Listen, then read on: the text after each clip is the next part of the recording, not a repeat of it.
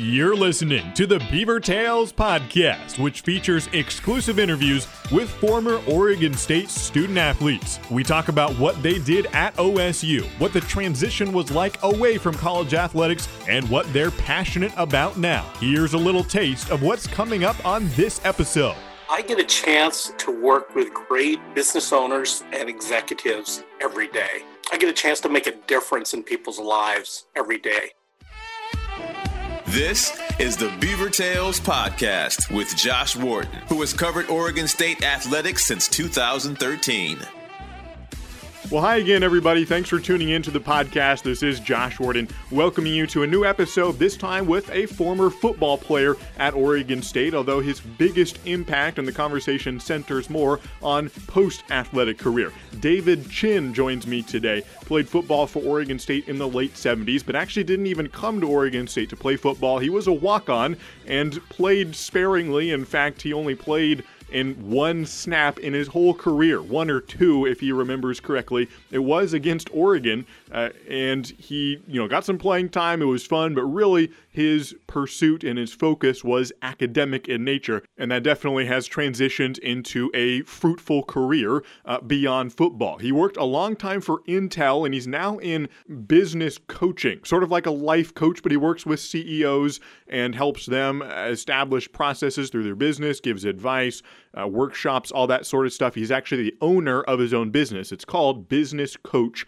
of Oregon. And so we talk about the nuts and bolts, not just about the business, but sort of advice he gives and more meaningful techniques and qualities that people have when they're successful. Uh, and hopefully you'll enjoy that conversation as well as some memories uh, playing for Oregon State and the companions he had. He played a a contemporary of Jay Locey. In fact, they were in the same defensive backfield. Had Jay on the podcast as he's up coaching now at Lewis and Clark. So some fun connections there.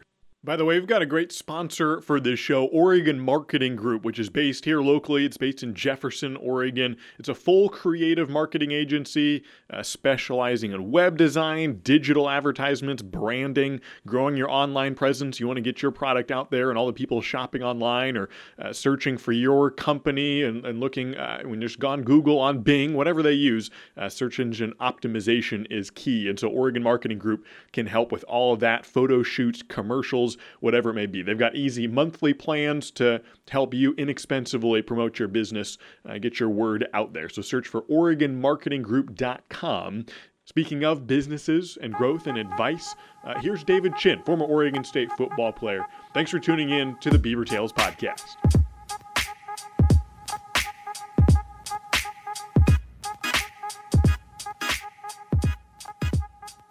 Thanks so much for joining me on the Beaver Tales podcast, David. How are you doing today? Doing great, Josh. I appreciate the opportunity to, well, come on your show and, and get to know you a little bit better. Well, thank you. So I talk with with athletes on the podcast of people who played various sports at Oregon State. But when you first came up to Corvallis from Klamath Falls, athletics wasn't necessarily number one for you doing some some pre med stuff. So tell me about your initial expectations of what college would look like and not necessarily being an athlete? College was pretty interesting when you come off the farm. Uh, Oregon State at that time was maybe 15,000 students, if I remember right, maybe smaller, but it was just huge. And it, required some adjustment. I, I, you know, I went through all of my high school math in, in one uh, term, and it was like, man, I'm, I'm behind. And it, it took me a, a couple terms to kind of catch up and get the grades that I anticipated uh, getting because I, I needed good grades if I wanted to get into medical school, and that was that was kind of a dream when I was in high school is to go to medical school, to be a doctor. What? Uh, how did that end up turning out from your kind of career expectations uh, from maybe that freshman year to if you kind of looked at what you're doing now? I know that's covering a lot of years. We'll we'll go piece by piece later, but if you if you were to tell yourself what you actually got into, would you be pretty surprised? Yes and no. Uh, yes, I wanted to be a doctor, but uh, another driving force in my life was balance. And uh, there was certain things that I did in college that uh, put balance as a higher priority th- than getting into medical school. It was kind of interesting because I ran into my high school uh, football coach. I didn't run into him. We actually went to visit him this last summer, and he was just shaking his head. It's like, I can't believe you didn't make it into medical school But you know, there's just certain things that uh, you know, football, walking onto the football team, you know, just fall camp, fall during the fall season, six hours a day in football. And here I'm taking, I have four hour labs in my upper level science classes. And there's one term that just, I, I couldn't get everything done. I couldn't get the four point that, you know, I needed. So, but I, I stuck out football because I enjoyed that particular piece. That's mm. kind of a life priority th- that I put in place. And looking back over the last 40 years, it is, boy, that's just flown by. I have really enjoyed all the different opportunities that have come up in my life. And, and I attribute to, to that part of my faith and that, that those are, are things that doors that have been opened for me. How did you, both at that point and years later, not just what your priorities were, but how you decided them, determining what priorities you should have. I know there's multiple times you had to make some career decisions where you stepped away from work to spend more time with your family. I mean, that's a that's a priority choice in a sense. So, h- how did you determine your priorities even before you know we talk about what those were each step of the way? How did you decide what they were? Uh, sometimes uh, you have to go through a lot of knock on the head before you uh, before you listen. I, I know I, I spent 25 years with Intel off and on and there were you know many years that uh, my wife was wife was, was very patient with me but uh, it just there were probably years in there that that I just spent way too much time at work and not enough time uh, you know helping out at, at home and really getting to know my kids once you did decide to include football in that in that priority list and, and walk onto the football program uh, what did that look like for you in terms of your role with the team and the people surrounding you? Uh, what what did that look like? Well uh, physically to get an idea what i'm i'm five eight and a half. And in those days you just didn't see players my size out there. Of course the people that are that size out there today also weigh 200 pounds, right? They're 190, 200 pounds. Uh, I was all of 155 pounds dripping wet. And uh, I just remember in practice, they would, I was, I, I played cornerback, so defensive cornerback. And uh, in those days, we ran a lot of um, student body lefts and student, student body rights. So uh, the offense is pulling, you know, guards and tackles and leading with fullbacks. And uh, as a cornerback, you're setting the edge. So you're, you're taking on somebody that that's up to 300 plus pounds uh, that's trying to kick you out uh, on the edge, right? And I actually got I got into the quarterback in one practice, and it was like, okay, let's run this again. And it's like, okay, the thing that's going through Dave Chin's mind is, okay, I'm giving myself up on this play. So that was kind of the, that, that was a Rudy moment. I don't know if you watched the, when you watched the Rudy moment, it was like, okay, what you do in in on scout team is is uh, you know there are times when you just give yourself up. I had a special moment about six years ago. Um, Coury, Steve Coury, do you know who Steve is? Yeah, uh, Steve, his He's son played football coach at Lake Oswego. Yeah, yeah. But he was a pretty decorated receiver in my day but I never talked to him. The defense goes with defense, offense goes with offense, but I guarded him every day. And when I ran into him six years ago, I didn't even know that he, that he would remember me because I hadn't seen him since college. Again, we didn't talk. We really didn't have a, have a relationship. Uh, but he told me that he appreciated how hard I worked every day. This this is 35 years right after college that I made him a better player. And so that was one of those moments that uh, just you know you just appreciate right no matter how old you are how experienced you are what accomplishments you've made that somebody has come along and said yes we appreciate what you did in high school that you came out to work every day and and help make us better he's had a good career and then i think his son played for I'm sure Portland State, or I, I forget the connection now. That's right. Yeah, but yeah, that's amazing. And you didn't even know the the impact of the moment. Didn't know that he'd remember you or or what uh, his reaction would be. But that's that's pretty cool. Now you brought up Rudy. Now you kind of had your own Rudy moment a little bit. Got you got to play in a game. Uh, tell me about uh, facing the Ducks in Autzen Stadium. That was pretty cool. Uh, just on the sideline when we when we traveled to um, for the Civil War, that was the only traveling uh, game I went to. We brought the whole team.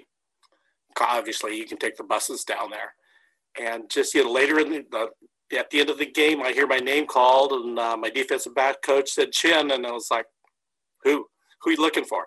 And so I got on the field for one or two plays, and just my family was close by on the on the in in the uh, in Autzen, and uh, you know the game was pretty much decided by that point. But I was just excited to have you know a varsity play, you know, kind of in in my repertoire. You know, I enjoyed the the scout team, but it was it was fun to be on the field.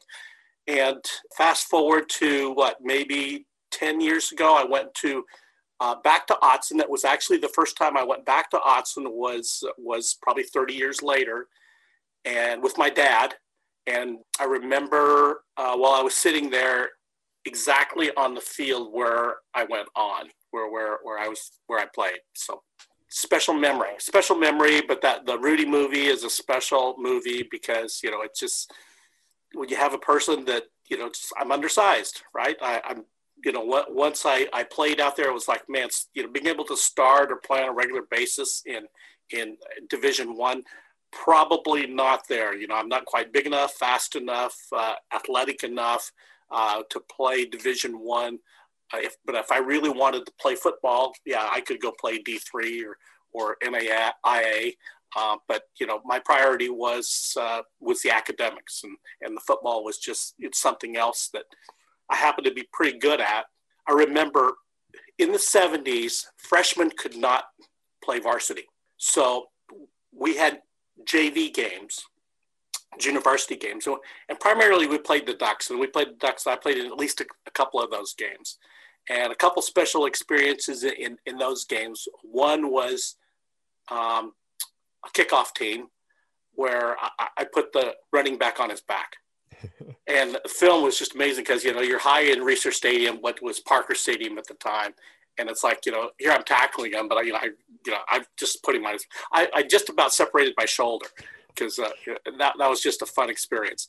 I was going to ask if we came into the varsity game and you're one or two plays, if you got a pick six on that one play. yeah, I, you know, in the Rudy movie, of course, you know he you know he does a big tackle on the quarterback or something, right? And it was like you know that, that's probably not real life. They're not going to put me in the game when the when the game is on the line. so. well, let's talk about your uh, business stuff now and and what that looks like. You're the owner of Business Coach of Oregon. What what's the snapshot of what your operation does? I get a chance to work with great business owners and executives every day. I get a chance to make a difference in people's lives every day. And I've, I've got some great people. Uh, there's some people that, that are very mature. To be honest with you, they don't need me. But I give them an opportunity to kind of talk through uh, their scenarios, you know, validate what they're thinking, what they're doing, how they're responding to people. Uh, I've had some business owners who just, you know, whenever they have an opening, people are looking for their company. Uh, they're doing all the right things. They're treating their people right, but at the, the, same time, they're a sustainable business. They need to make enough profits to to uh, enough cash flow to to be able to to pay everybody and and give back to the community. Uh, one of those business owners, he would he went back to Washington D.C. and uh, when when the the um, Congress was debating some of the tax Trump tax cuts in 2017. Uh, he knew that they were going to impact his industry. So he went back uh, as an industry group to speak to that. Uh, I have an executive I work with today. I just say, hey, and, and actually another farm I work with, I tell them, you guys don't need me, right? We've put the programs in place. Uh, you've got a lot of the right habits, but they still like to have me around um, because I, am able to give them something back that you know they're able to again talk through and think through uh, some of the things that they need to do, what their priorities are, and then there are other executives and business owners that it was like, wow, we've got a lot of things to work on, right? We have a team that that's not working as well as it should be working, and, and that uh, you know maybe we we have a product or service that's that's not quite the right fit, or we shouldn't we're not making it uh, what we should be making out of out of that particular business. And so I get a chance to come in and and uh, work with some of those. Uh, it's pretty tough if the business is not hitting on any cylinders. But if we can hit on a couple of cylinders, if we have a, a reasonably good product, a reasonably good uh, customer base, uh, and, but our team's a problem, then we can we can focus on on on one of those areas. But you know, bottom line, I love what I do, uh, and I kind of transitioned to this because I knew that as as I aged, that you know my energy level would not be would not be as great, and oh, I don't know, maybe a third of my friends now are retired, but I don't see retiring. I see if I want more time, I'll scale back on the number of clients. But I kind of got into this as long as I'm helpful, as long as the people I'm working with get value, then I will continue to, to business coach. So I appreciate the question, Josh. Yeah, absolutely. I'm curious what that looks like in terms of the the I don't know if mentor is the right word, but you're giving advice a lot and, and, you're helping businesses, you're helping them process through and come up with ideas, come up with plans. And it's that sort of, you know, knowledge base or expertise that I like to talk about on this podcast, regardless of what field it is, because it's people who have the knowledge to give advice that are that are interesting to talk with. So what do you find is the most common advice that you're giving at whether it's a on a business level or more personal thing of hey you as the ceo or owner of your small business whatever it is what things do you need to be doing with your employees or leadership qualities whatever it may be that kind of comes up most and you find that i keep telling these business owners this thing because it's critically important. Is there one or two things that you find yourself teaching the most? I get a chance to work with a lot of different things with the businesses. Uh, at Intel, I was in engineering, finance, marketing, sales and uh, I can help in those different areas. But the most common, the one that you mentioned most, is our team. You know, I mentioned some some business owners and executives really have their act together. Well, when they have their act together, we may spend 10% of our coaching time on people issues. If we are not doing a good job in that area, that that we're not either hiring the right people or we don't have the right people in the right seats, then we're spending probably 80% of our time, coaching time, on people issues. And you can just look at that particular metric and say, okay, you know, this, but people are the most common part of, of my particular business, which is really interesting because uh, I'm an introvert. Uh, I'm an engineer by training. So the, the two degrees I have from, from Oregon State are chemical engineering and the, the pre-med piece was biochemistry, biophysics. So I have two um, BS degrees from Oregon State, but you know both of those are kind of heads down, not people-oriented uh, types of things, and it's just interesting that today I spend most of my time building teams, building individuals. It's it's interesting, it's a lot of fun, but it's an area that I continue to learn in every day, and and uh, I know we'll probably get to some life lessons, but that's one of the the life lessons uh, for me is, is just that continuous learning and how complex people are. As in, we're just complex as individuals, and then you start putting us together in groups, right? Whether it's a group of three or a group of 12 or a group of 40, and, and it's the, the um, complexity increases exponentially the more people that you add. And how do all how do you get all these people um, working together, rowing the boat together, moving uh, in the same direction. Um, it, it's a challenge. It's a challenge to, to be able to get to the get to the right people, and that's why I love watching sports so much, and especially Oregon State sports.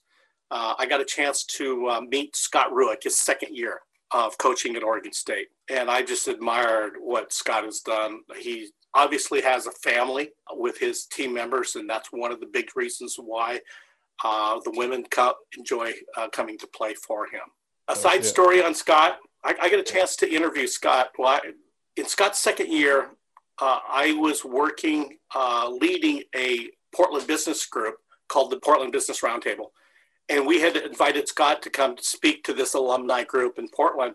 And I was doing the emceeing since I was leading the group that particular year. We actually just traded off years on, on who led. And uh, Scott had to tell me how to pronounce his last name. He says it rhymes with Buick.